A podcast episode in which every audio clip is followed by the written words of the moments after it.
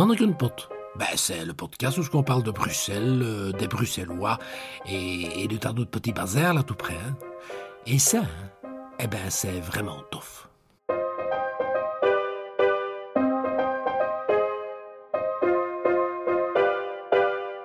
Bienvenue à l'écoute de Mannequin Pot, le podcast qui explore les mystères de Bruxelles, ce qui n'est quand même pas rien.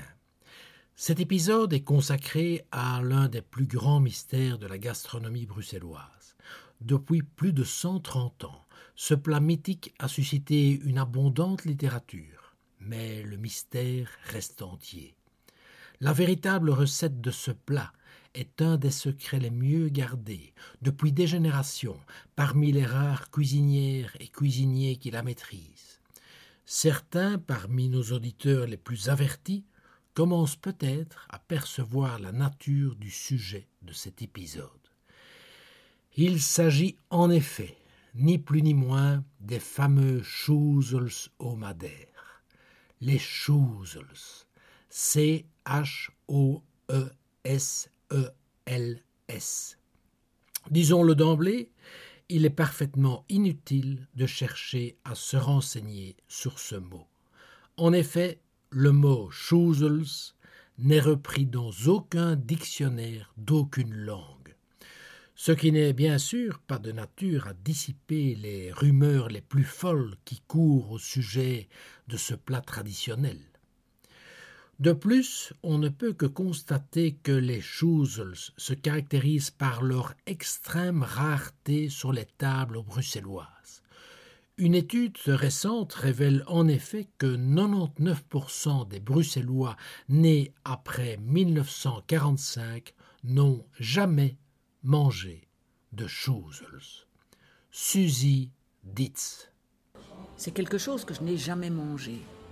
Mais quand j'étais gosse, mon père faisait partie d'un club de billard qui, une fois par an, avait son dîner.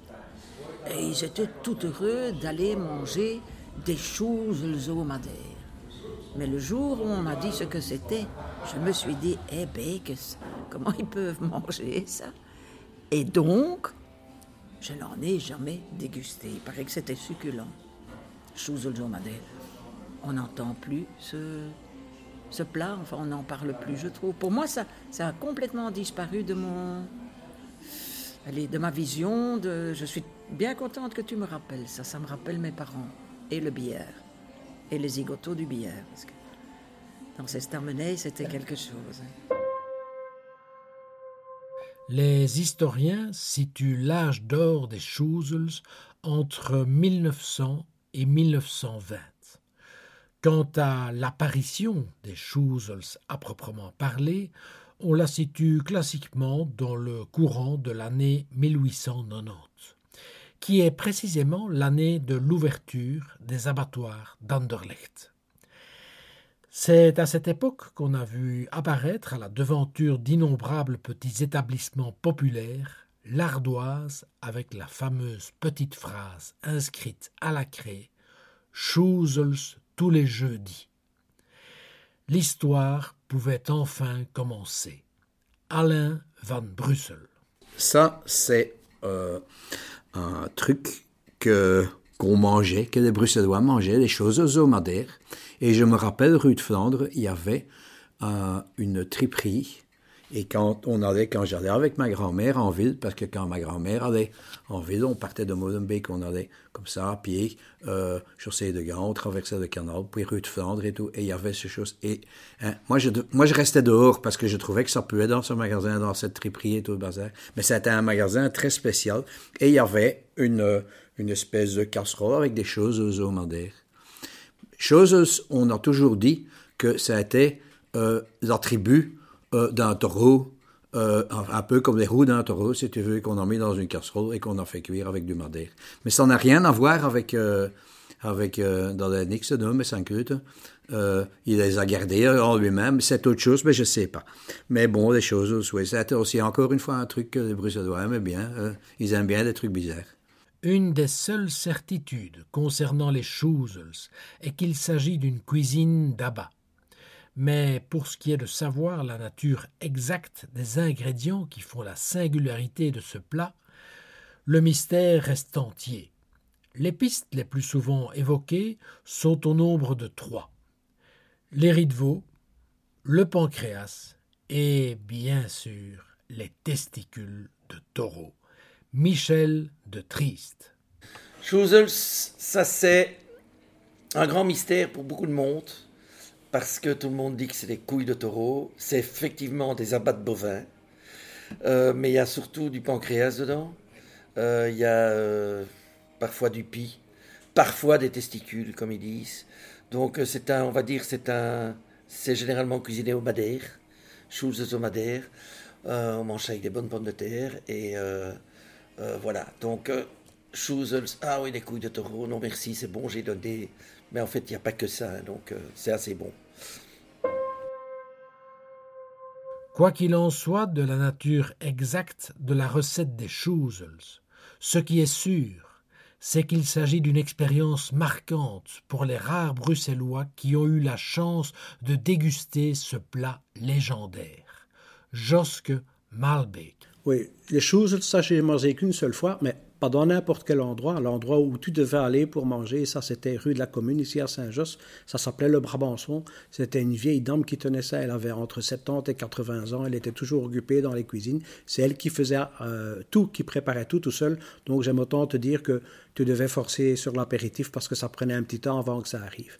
Mais quand ça venait, mon ami, ça, c'est des choses que j'ai jamais oubliées. Et si ça se trouve, j'en mangerai plus jamais parce que ça, c'est pas la contre.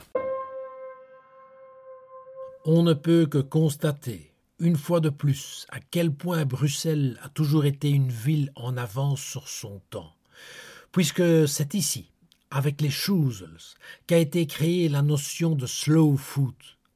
Fidèle au fameux adage un jour de préparation, deux jours de digestion. Christian Nioul. Ça, j'en ai mangé euh, dans ce fameux restaurant qui s'appelait le Brabançon. Et la fille de cette cuisinière, cette cuisinière, c'était une dame qui était cuisinière dans les maisons bourgeoises de l'avenue Louise. Et elle connaissait très bien mon père et mon grand-père euh, parce qu'elle était ses fournisseurs de gâteaux. Et donc j'ai un jour invité euh, mon avocat là à aller manger. Et c'était très truculent.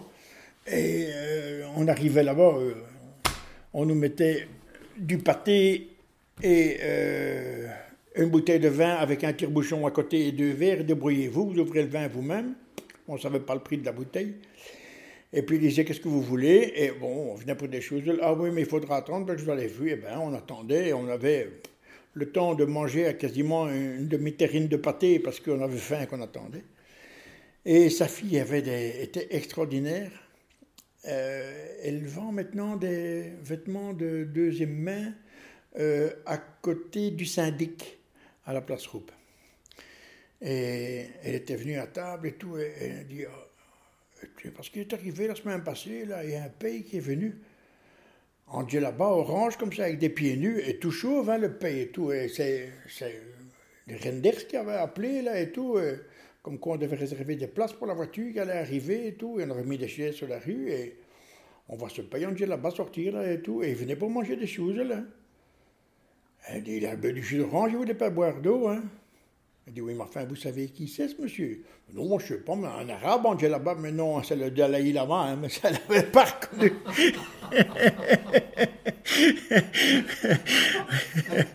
c'était très, très fort. Donc, c'était dans ce fameux restaurant qui était euh, à, euh, à, pardon, à Saint-Jostenot, en bas, euh, qui s'appelle Brabançon, et on mangeait des choses chez elle. C'est cette dame extraordinaire. Elle était très connue pour sa blanquette et choses. Et alors après, comme dessert, euh, qu'est-ce qu'on va, qu'est-ce qu'on va prendre comme dessert? Oh, on va ouvrir, on va ouvrir une crique Bellevue, ça va aller très très bien. et on buvait une crique Bellevue comme dessert. Voilà.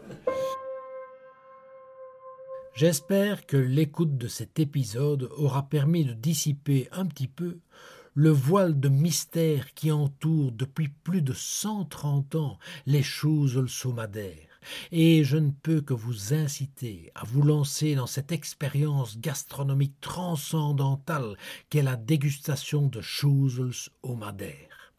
Au micro, Philippe Baudot, je vous dis à très vite à l'écoute de Mannequin Pot, le podcast qui explore les mystères de Bruxelles.